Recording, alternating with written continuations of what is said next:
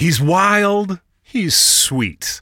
He'll shred your couch on a whim, then come crawling back to you, purring happily at your feet. His behavior may be erratic, but he's still the world's best cat, who deserves nothing less than world's best cat litter. The number one natural and sustainable litter brand with no harmful chemicals or silica dust. Trade your clay today. Get world's best cat litter for the world's best cat.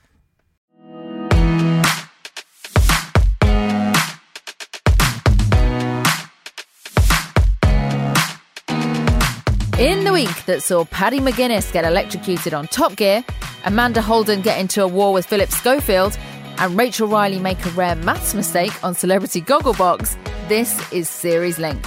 I'm Emma Bullimore from the TV Times, and this is Mark Jefferies from The Mirror. Hiya, Jeffers. Hey, how's it going? Good, thank you. Right. On this week's episode of the podcast dedicated to everything on the box that's both on and in demand, Hugo Speer joins us in the studio talking about his new BBC daytime drama, London Kills. We'll discuss Emily Atack's new show, and Katherine Parkinson shares her box set to watch before you die. You're listening to Series Linked, the podcast for TV fans by TV fans. Jeffers, how are you doing? Yeah, really good. You? Yeah, good. Thank you. Very excited that the tennis is back on TV. I mean, I, I, like dramas and comedies and all the stuff we talk about, but this is this is good news for me. I think we found some good dramas. It's, you know, it's, it's, it's winding down a bit for the summer, but I think we found a couple of good ones here. Yeah, I think we have. Let's talk about something that's been on for a little while, but we sort of haven't had a chance to chat about it, and it's really flipping good. So I think we should. This is when they see us. Tell us what it is, Jeffers. Yeah, I think we really have missed a trick with this one and dropped the ball a bit. We should have been reviewing this earlier. It's a fantastic four part drama, so really easy to binge during the weekend. And it's been in the top three most watched shows on Netflix in the UK ever since it came out on May the 31st. It's basically all about a real life incident that happened, and a group of teenage boys known as the Central Park Five, they were basically coerced into confessing to a brutal rape happened in uh, 1989 in Central Park and it follows the story from the incident itself right through until uh, when they're exonerated many years later. It's fantastically shot. Um, there's a really good young cast playing uh, a lot of the gang members. It's just really strong. I don't know what you thought about it. I thought it was really, really good. I thought it's one of the best things I've seen since People versus OJ, which was such an amazing drama as well. I think it's quite shocking with these kind of things. You just cannot believe that that was allowed to happen. Felicity Huffman, who is brilliant, and I know that she's had all sorts of personal problems in the news, and therefore I'm not sure if it's fashionable to like her anymore. But I've always thought she was brilliant in Desperate Housewives and beyond. Um, she is playing this detective who is just hell bent on getting an answer for this rape. I mean, it, the drama doesn't really show why she's so intent on it being these five boys. I think maybe for slimlining the story and for storytelling, they they kind of miss a little bit out as to why she's so obsessed. But the the methods they use to try and get I say in inverted commas, confessions out of these boys absolutely horrendous. And it's, I knew nothing about this case. So, uh, you know, I'm really pleased to know more about it now. Afterwards, as well, you can watch that Oprah Winfrey has done a chat with with the real life Central Park Five and and with the actors involved. And that's really interesting as well. But I just think it's really well done. It's, it's kind of gritty in as much as the subject matter is gritty, but it's also not too complicated that you can't follow it. So, because which I think is something we talk about a lot, that things get so sort of intense and so complex and pleased with themselves that you kind of lose the thread of the story. So it's definitely not guilty of that. It's easy to watch, but it's also horrendous to watch in terms of the, the content that you're seeing. You sort of um, hear and read about things like this that happened perhaps back in the 80s and 90s in terms of um, policing and basically racism, for, for want of a better term, really. Um, and and yes, it's, it's still quite shocking to see when it's dramatised like this. At the time, Donald Trump actually asked for these these lads to be given the death penalty, and he took out an advert in a newspaper. And the show's actually had some impact in the in the sense that now he's president, he is facing questions about sort of this aggressive campaign he had at the time. So it's even it's, it's making waves even now. And I just think, yeah, it's, it's really well done. It's it's only four parts, so it's not something that needs to take over your life, but the reaction on social media, particularly to people who have watched it, you know, they find it very emotional. It's very gripping. It's it, it's just excellent, and yeah, I'd, I'd, recommend everyone to give it a watch. And something else that is starting a bit more recently on Netflix is Trinkets. This is a much more light-hearted, but also quite fun. Tell us about it, Jeffers. Yeah, this is all about sort of three teenage girls from very different corners, I suppose, of the of the high school yard, and um, they're all linked by uh, being thieves, basically being kleptomaniacs in inverted commas. And it sort of goes into the reasons why they're stealing, and they they're sort of friends. I've watched a couple of episodes, and and at the start they all want to stay well away from each other, but they seem to be drawn together by these um, shoplifters anonymous meetings that they have to go to. There is this unlikely friendship, and it's it's how that's going to build it's quite nice. This is a bit sort of trashy, but I did sort of enjoy it in a sort of escapism type way. They're very short episodes. Um, it's ten parts, and yeah, it's it's quite good fun. Very different from the first one we've been talking about, obviously, but perhaps for a different time or a commute or something, quite worth a watch. What what did you think? It is very watchable. So basically, you're following one girl who's quite timid, and then two other girls who are really full of themselves, and they are not likable in episode one. They're sort of bullying types. And I have to say, by the end of episode one, I was like, oh, I don't really care enough about the nice one, and the other two are quite annoying. Do I really want to keep spending time in the company of these characters? I hope that we're going to see more shoplifting. To be honest, it definitely glamorises shoplifting. I'm not going to go on Mary Whitehouse about it, but it made me think I quite fancy stealing a necklace. That looks fun. Like it really, they don't seem to have any consequences. They just have to t- turn up at a meeting every so often. I also thought it looked remarkably easy. Um, yeah, the, yeah, yeah. The, the main girl character you're talking about, Elodie, was played by Brianna Hildebrand, she's sort of the grieving misfit of the character. She's obviously had some death in her life. She's moved to this new school to meet the others, and she doesn't really fit in. She seems to be like the best shoplifter in the whole world ever. I mean, she's just literally walking in, grabbing all this stuff, you know, thousands of pounds worth. You're right; it does it does make it all very easy, and there's a lot of things like that you kind of have to let go if you're going to go with it. I think I'm, I'm three episodes in now, and there's lots of sort of silliness and things that wouldn't really work. But I guess in the way that I used to like the OC, this is if you sort of want escapism, you just sort of throw yourself in.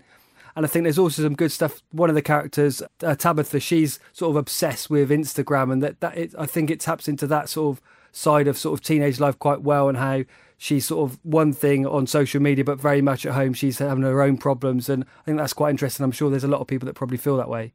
Yeah, I mean, this is so far away from my experience of being a teenager because I was a total geek and just sat and did my homework. So I find I always find these things they feel so far fetched to me that anyone's got time for this kind of stuff when they're at school. But I maybe I think obviously there is a big Netflix has a big younger audience, and a lot of people who are at school will enjoy watching this. And I mean, that is the highest compliment that you're capable of, Jeff, is comparing something to the OC, the holy grail of television. I'm not so, saying it's up there yet, but okay, you know, sure. it's, it's, it's, it's, it's got potential. Um, and Elodie, the main character, she goes to a, a party, and I could definitely relate to that. You know, no one wanted you to her. You went talk to, a party? to her. Well, just, just like no one wanted to talk to her, no one wanted to kiss her. She was just sort of mooching around, ends up getting a bit drunk, necking her drink in the corner. I could sort of, you know, I could remember of all of the three characters, obviously, she's the most uncool, so I'd be a bit bit like her. And also her music sense is quite good. She's into Courtney Barnett. There's um there's some the XX playing. So the soundtrack to this is also really good. I should give that a shout out as well.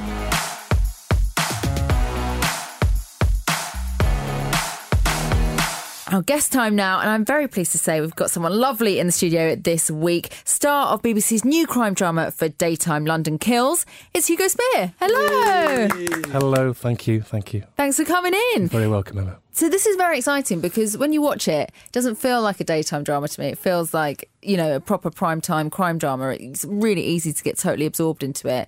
When you sort of read it, what were your first sort of thoughts about it when you when you heard about the project? Um, it's something that I'd actually wanted to do. Um, for about eight years, I've been doing a BBC Radio 4 drama called Stone.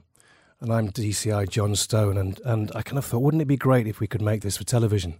And I mooted it, put it out there, and there was lots of ums and ahs. And the general consensus is radio doesn't translate to TV or doesn't happen.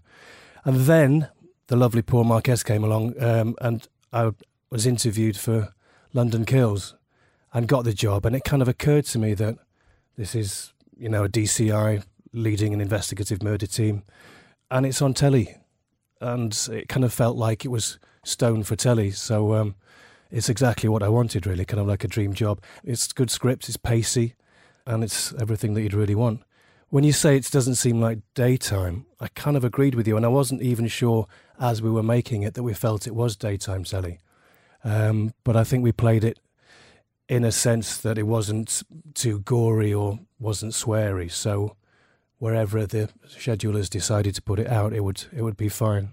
And as with all the best crime dramas, you've got your procedural and your case that you're looking at, but then he, there's a big backstory to your character, isn't there? Absolutely, yeah. There's a whole arc uh, for me that covers Actually, not just this series, but it goes on to the second series as well. Spoiler alert. Um, so, um, so yes, so that's it's, it's beautifully structured, really. Everything that you want. Because in that sense, it's quite a traditional sort of who done it and why done it, really, isn't it? A lot of the other crime dramas we watch at the moment, they, they get very technical, almost like going back to the Bill, which I know some of the the writers and stuff worked on in the past. It feels like that type of show to me. Absolutely, absolutely. I think it's important to remember that you know people have busy lives and they just want to be able to sit down and watch something without having to think too much or to miss something and then have to catch up. This is something that you can watch um, in bite-sized chunks, and it's pretty satisfying. I think and it's five episodes all going out this week, stripped across. And if anyone isn't around the daytime has got a job, they can obviously watch it on iPlayer as well. So it, it works quite well, and that it's quite bingeable, isn't it? You, you know, you could watch this over a weekend. Absolutely, yeah. I'm sure it'll be popular with the students. Uh, you know, they'll be uh, sitting around smoking illegal substances and watching this. Why is it called London Kills? It's quite a striking title. It is. I mean, you'd have to ask Paul that really, but I guess it's it's obviously it's all set in London, um, and it's a murder. It's a kind of almost like a pop up murder investigation team. Uh, there's only four of us, four main characters, and there are other people around, but we are we are the, the fundamental core, and it's to do with the murders. So I guess that's why London is almost like a sort of fifth main character uh, very deliberately we've been shooting it by the Thames and stuff like that. So you'll see St Paul's or the London Eye in the background. So it's very obvious. I don't think we, obviously there are going to be the odd black cabs and red London buses, but I don't think it's quite uh, as deliberate as that. And they must have a lot of confidence in it if they've already, you know, commissioned it straight out for two series. It seems so. Yes, it seems so. Um, it's yeah, I mean, it wasn't overly expensive to make. Need a better agent. I got paid all right, actually. Maybe I took the budget. Um, but I, I, think the, the clever thing about, about this, and what makes me think we can go again for quite a, quite a few series, is that we dispensed with um, whole lighting setups and things like that. So we've used natural light, which gives it um, a sort of documentary feel, but also with three handheld cameras what that enabled us to do was not have these long gaps we're waiting for lighting setups. We were literally able to shoot 13, 14 pages in a day, which meant effectively, A, it was incredibly hard work because it's very, very pacey. We'd have the three cameras, we'd shoot a wide, do the scene, and then we'd all come in for close ups. But we'd work out a way of just being able to do it very, very quickly. So um, we were able to shoot 10 episodes, so two series in 11 weeks. Wow. Which is pretty much unheard of, really. There was a week of rehearsal at the start so the cameras could work out where we were going to be and what we were going to do. And and we got a feel, you know, of how it was going to look. Start creating uh, relationships between the characters, and, and just sort of settle into it before we hit the ground running on the on Monday of week two. And I think it's it works really well. And there's something lovely about shooting that in in the sense that once you've started, you just go and go and go. Like I say, it is hard work, but you've got that momentum and that energy. At the same time, of, of there was a, a, slight hiatus in the middle, and and I went off to shoot um, uh, Britannia series two of Britannia, and that is the antithesis of the, of of London Kills. So I'd be going, you know, I'd be sitting my trailer for I don't know, about an hour, and then a car would take me to set, and then we'd go and rehearse, and then I'd go back in the car and back while they're setting everything up, uh, waiting around for another hour, and then coming back and you know run, run through the scene, then shoot it, and then so you know we'd maybe do a page or two pages a day on Britannia, where I was doing thirteen, and it, it was it was never had it been so obviously juxtaposed, you know, and uh, as when I was doing it at the same time. So it was it was fascinating to be you know have both disciplines in the same sort of period. So do you think Britannia could benefit from quickening it up, or do you think actually for that? Production? Not really. I mean, they're different beasts. Yeah. You know, I mean, I've seen, I've been doing uh, post ADR stuff, um, sound stuff for for Britannia, and it looks absolutely beautiful. It's very sumptuous, uh, and it's it's a different animal, like I say. So no, you'd need to spend that much time doing what we did, but you know they've they've both equally got their own merits, but just different. Can you tell us a bit more about your character in this? This Di David Bradford. He's quite a troubled man, and I think that maybe could affect some of his decisions in his in his sort of position. Yes, when we first meet him, he's been on compassionate leave, um, and he's he, he literally says I can't sit around. I'm watching daytime TV. Actually, said ironically. Um, so he's come back because uh, this is what he does. He's a cop, and he needs to be working. Um, what's happened is his wife has gone missing, and missing persons uh, department don't know, I haven't come up with any leads, any clues, and it's incredibly troubling. There are there's gossip, there's talk that maybe I had something to do with it, and there's always that sort of suspicion. So there's that sort of ambiguity. We had been, uh, you know, we'd had troubles, and as you do in any marriage, but it's it's clearly causing me a lot of stress, and I believe that I, you know, David Bradford believes that um, he'd be more effective trying to find her if he was actually on the job. But as you say, it does lead lead to a lot of strain within the job while he's also trying to investigate the, the murder of the day, so to speak. And I've watched a couple of episodes so far, and I really liked uh, the performance as well from Sharon Small. She plays DS Vivian Cole, and you two kind of rub each other up the wrong way. I think she quite wants your job. There's some nice clashing between you. Was was that fun to do? It, brilliant. Sharon's an absolute angel. I, I, love her. I only found out when we started shooting that she's a very close neighbour of mine, which was very funny. As detectives, they're very, very different. Uh, Vivian Cole, she's, I would argue, a better detective. I shouldn't really say that, but uh, I think I'm more instinctive and she's more sort of methodical, uh, the way she works through things. And I think she's got a, a better sort of success record in the old sort of murder solving department. Um, so I think she's got every right to believe that she should be should be in my position. Uh, and her nose is put out of joint slightly when I come and I come back and say, "I'm just this. I'll take over the case. Thank you, Detective Sergeant." Which is a bit of a smack in the face for her because she's been promoted to de- detective inspector before I arrive.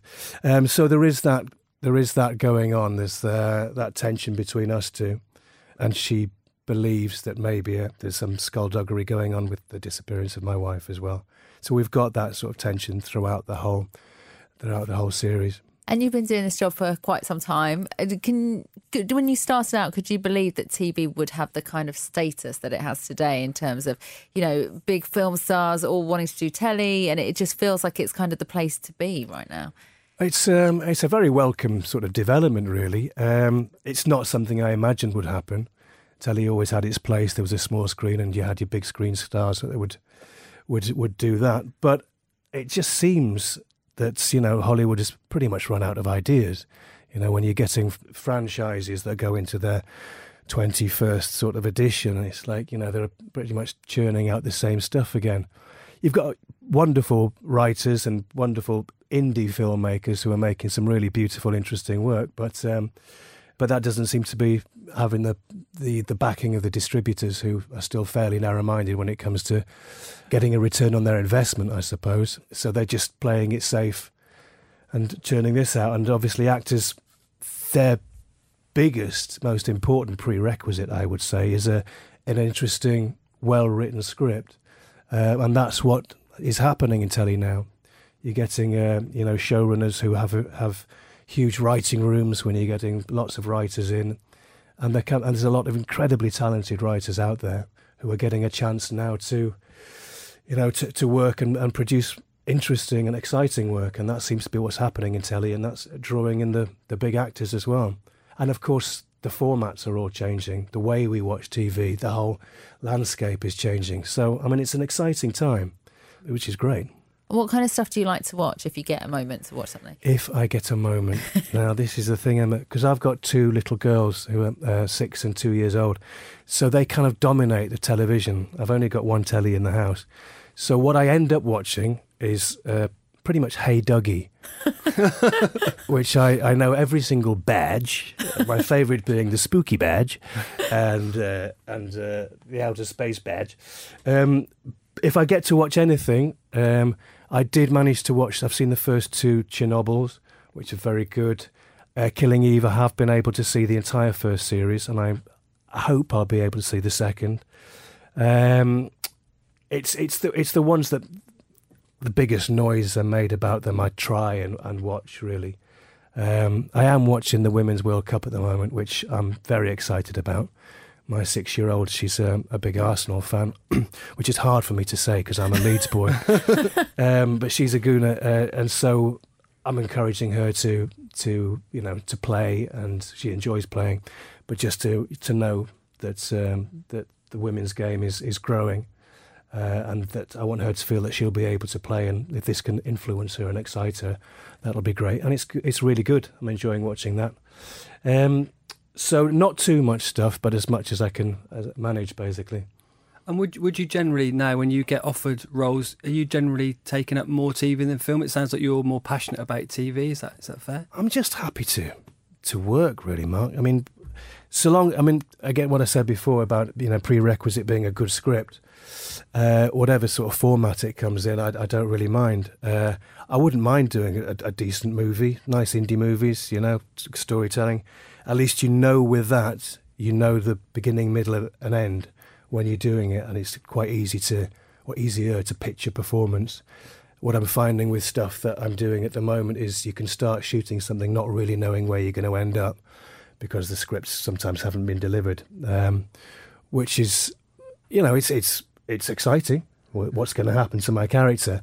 But it's uh, sometimes it's tricky to know exactly where to pitch the performance because you don't know exactly what's going to happen. So I am still from the school of thought that I'm dressing up and pretending and getting paid to do it. You know, so I feel very very lucky and still waiting for the findy outy police to come and make me do, make me do a proper job. Because I wondered if being older, as you get older, you're more choosy over what roles you take. But it sounds like if, if you're just happy to be here, you, you if still I kind can, of if I like... can be. I mean, uh, you know, I mean, I've, you know, I've got a family to support, and I am in a very fortunate position that I can make choices at the moment. But I, I don't think I'll ever take anything for granted.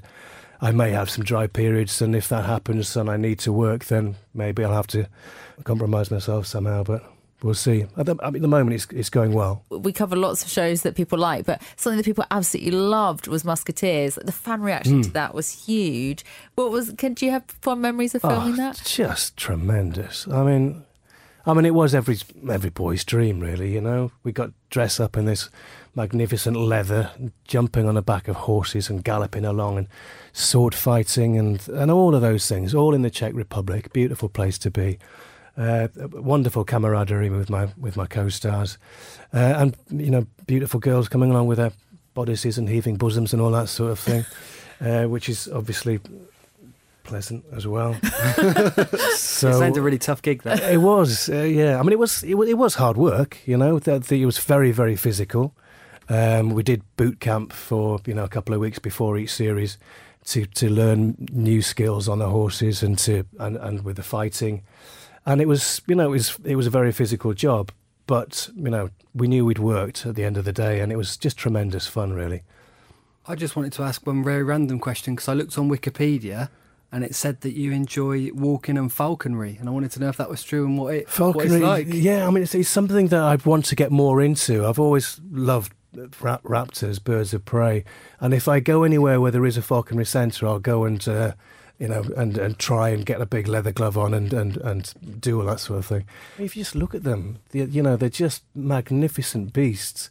To watch them soaring away and to watch them disappear into the distance and know that they can they know where you are and if you've got the, the bit of meat on the end of the string and you can whistle them and all and bring them down and then watch them come and fly down and it's just it's just uh, just fascinating to watch them and I just think they're beautiful. You must be able to get that written into a script. There must be a character who does some falconry in his downtime. I was going to say, I can't see D.I. David Bradford being a secret sort of falconry fan, but maybe, maybe doing it. Maybe another role or a documentary, perhaps for ITV. Yeah, yeah. Well, my wife's a writer. Um, her name's Vivian Harvey. She's writing a lot at the moment.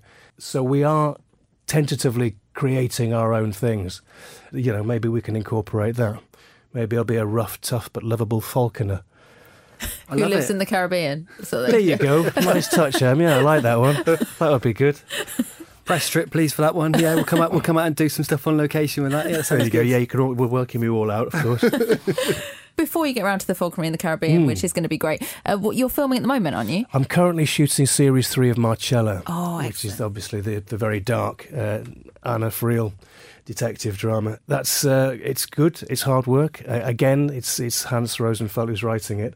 Uh, so um, it's up the first two series obviously have been very London noir, uh, but I don't know whether you've seen it or not. But the end of series two, she is effectively dead to the world, and I've come along as an undercover operative, under, undercover detective, and offered her a way out and offered her to a job effectively.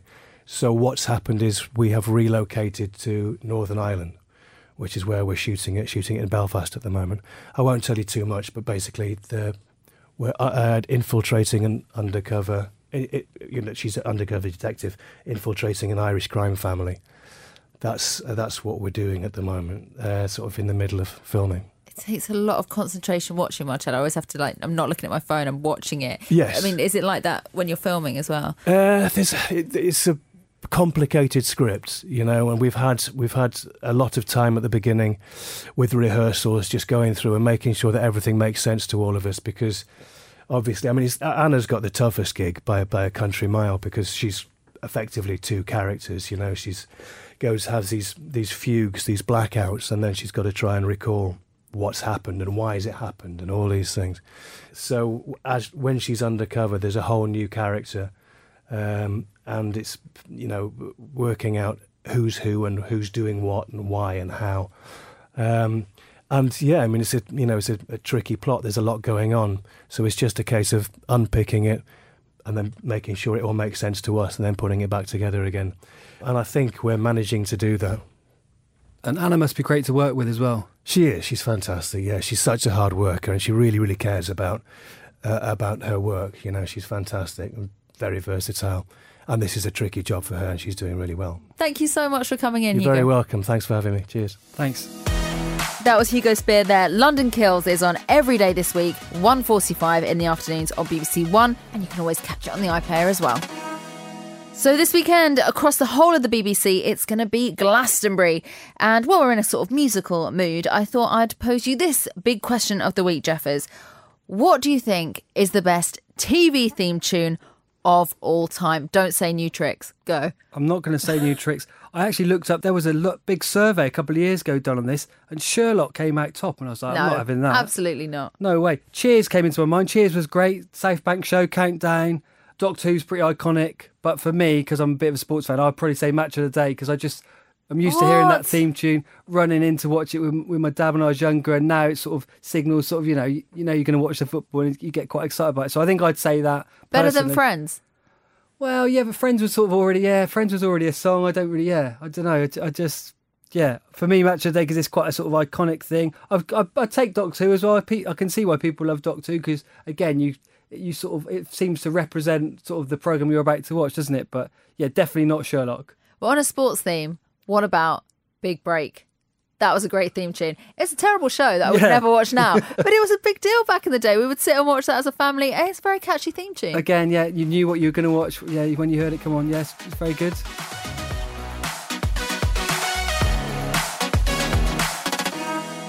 Right, let's talk about some more telly now. Jeffers Drag SOS. What a name for a show. Uh, what do you make of this? Tell us a bit about it and what it stands for, because it's kind of a bit of a drag version of Queer Eye, right?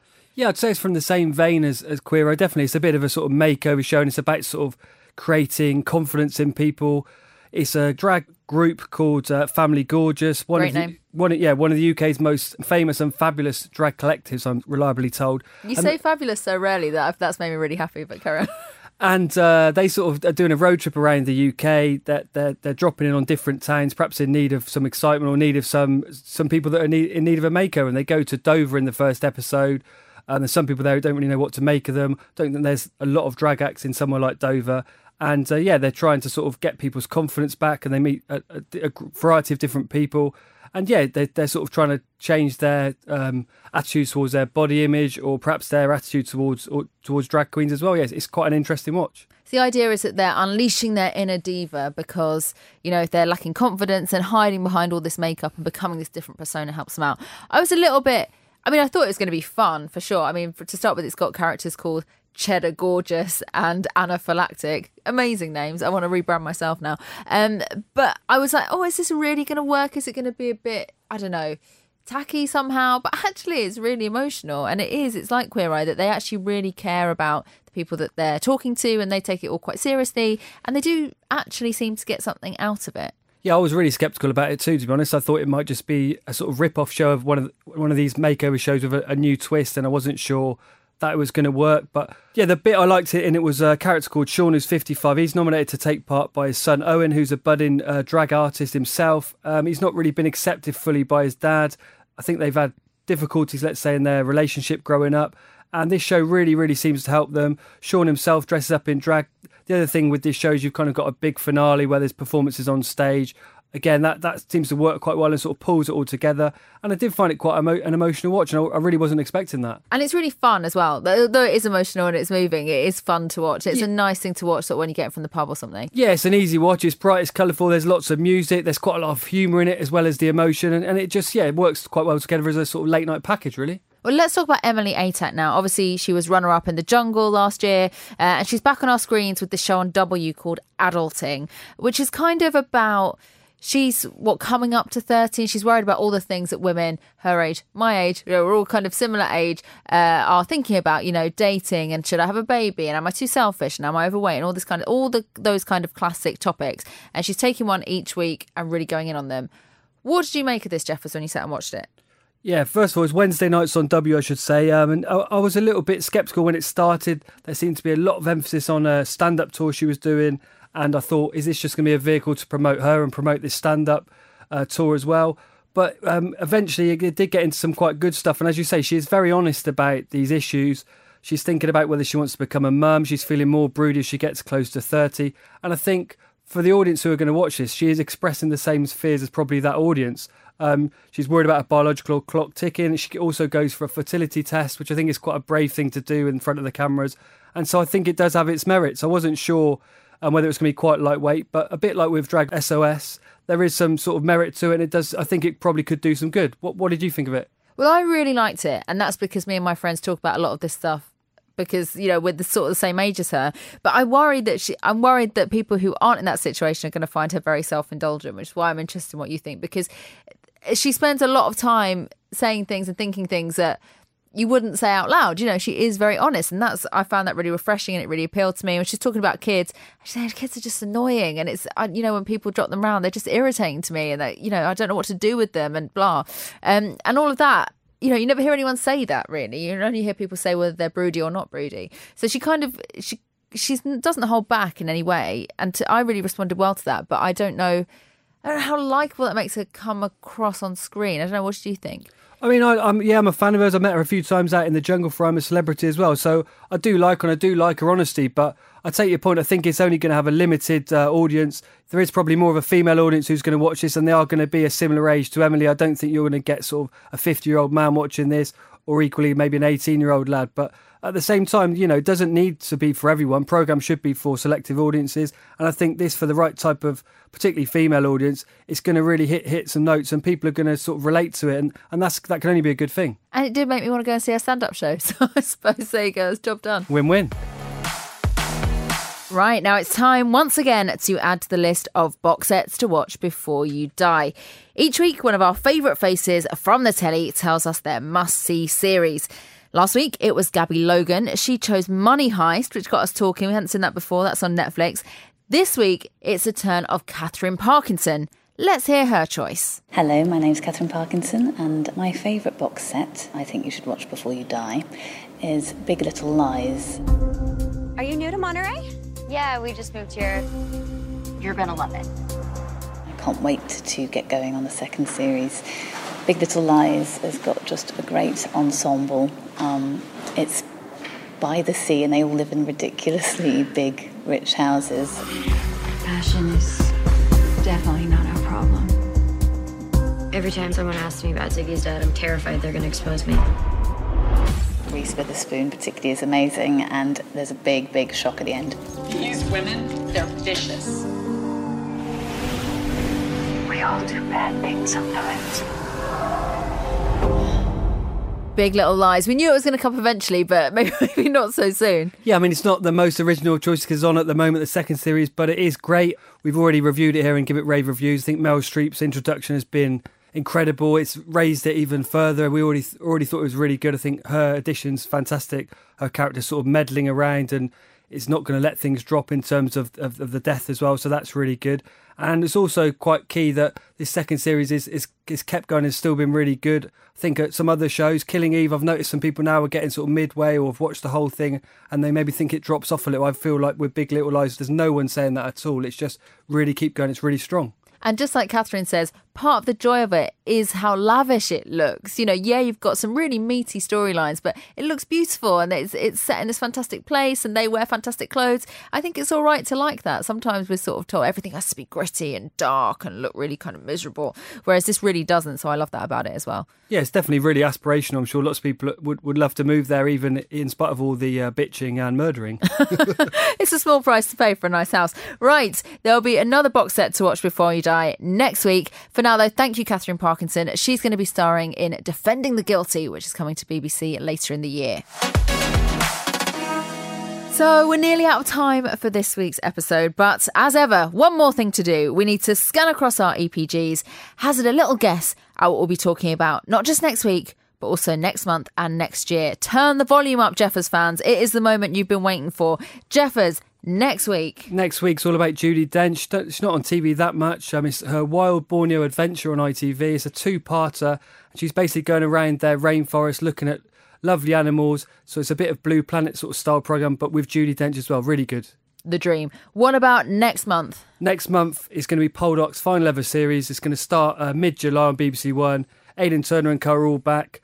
I'm not a period drama fan, as you know, but I'm told the opening episode is a cracking episode. You do like scything, though, so you know. Yeah, I mean, yeah, that's all right. What about next year? Next year, good news for Cold Feet fans. It's going to be back for a ninth series. Yes. Um, six episodes. They're going to shoot in Manchester later this year, and it's going to be on in 2020. We obviously had that quite serious uh, story with Jenny dealing with a cancer treatment, played by Fay Ripley, which was brilliant and all the other usual cast are back as well. James Nesbitt, Hermione Norris, all those. I think it's going to be really good. Oh, I absolutely love Cold Feet. So, so happy it's back.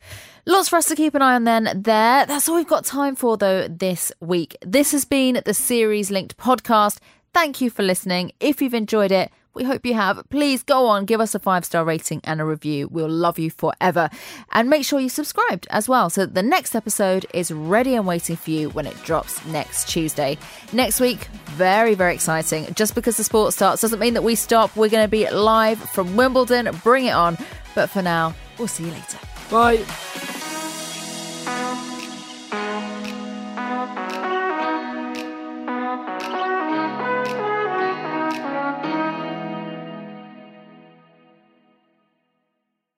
Membership fees apply after free trial. Cancel anytime. Can I be real with you for a second? That goal you have to exercise and eat better, you really can do it, but nobody is going to do it for you. Nobody is going to push you out of bed to work out. Nobody is going to make you eat better. But here's the thing nobody has to because you can do it if you have the right tools and a community that cares about helping you get results. And that's us, Beachbody. Two and a half million people, each doing the Beachbody program that fits our own goals. Over 80 to choose from, some that take just 20 minutes a day. Nutrition plans that teach you how to eat healthy and still enjoy food. What we all have in common is we know it's not easy, so we help each other. It's as convenient as your TV or laptop, but you need to decide that you're worth it. That's why I'm inviting you to try our amazing Beachbody fitness and nutrition programs. Let us help you succeed. Here's how. Go to beachbody.com to claim your free membership and start feeling great.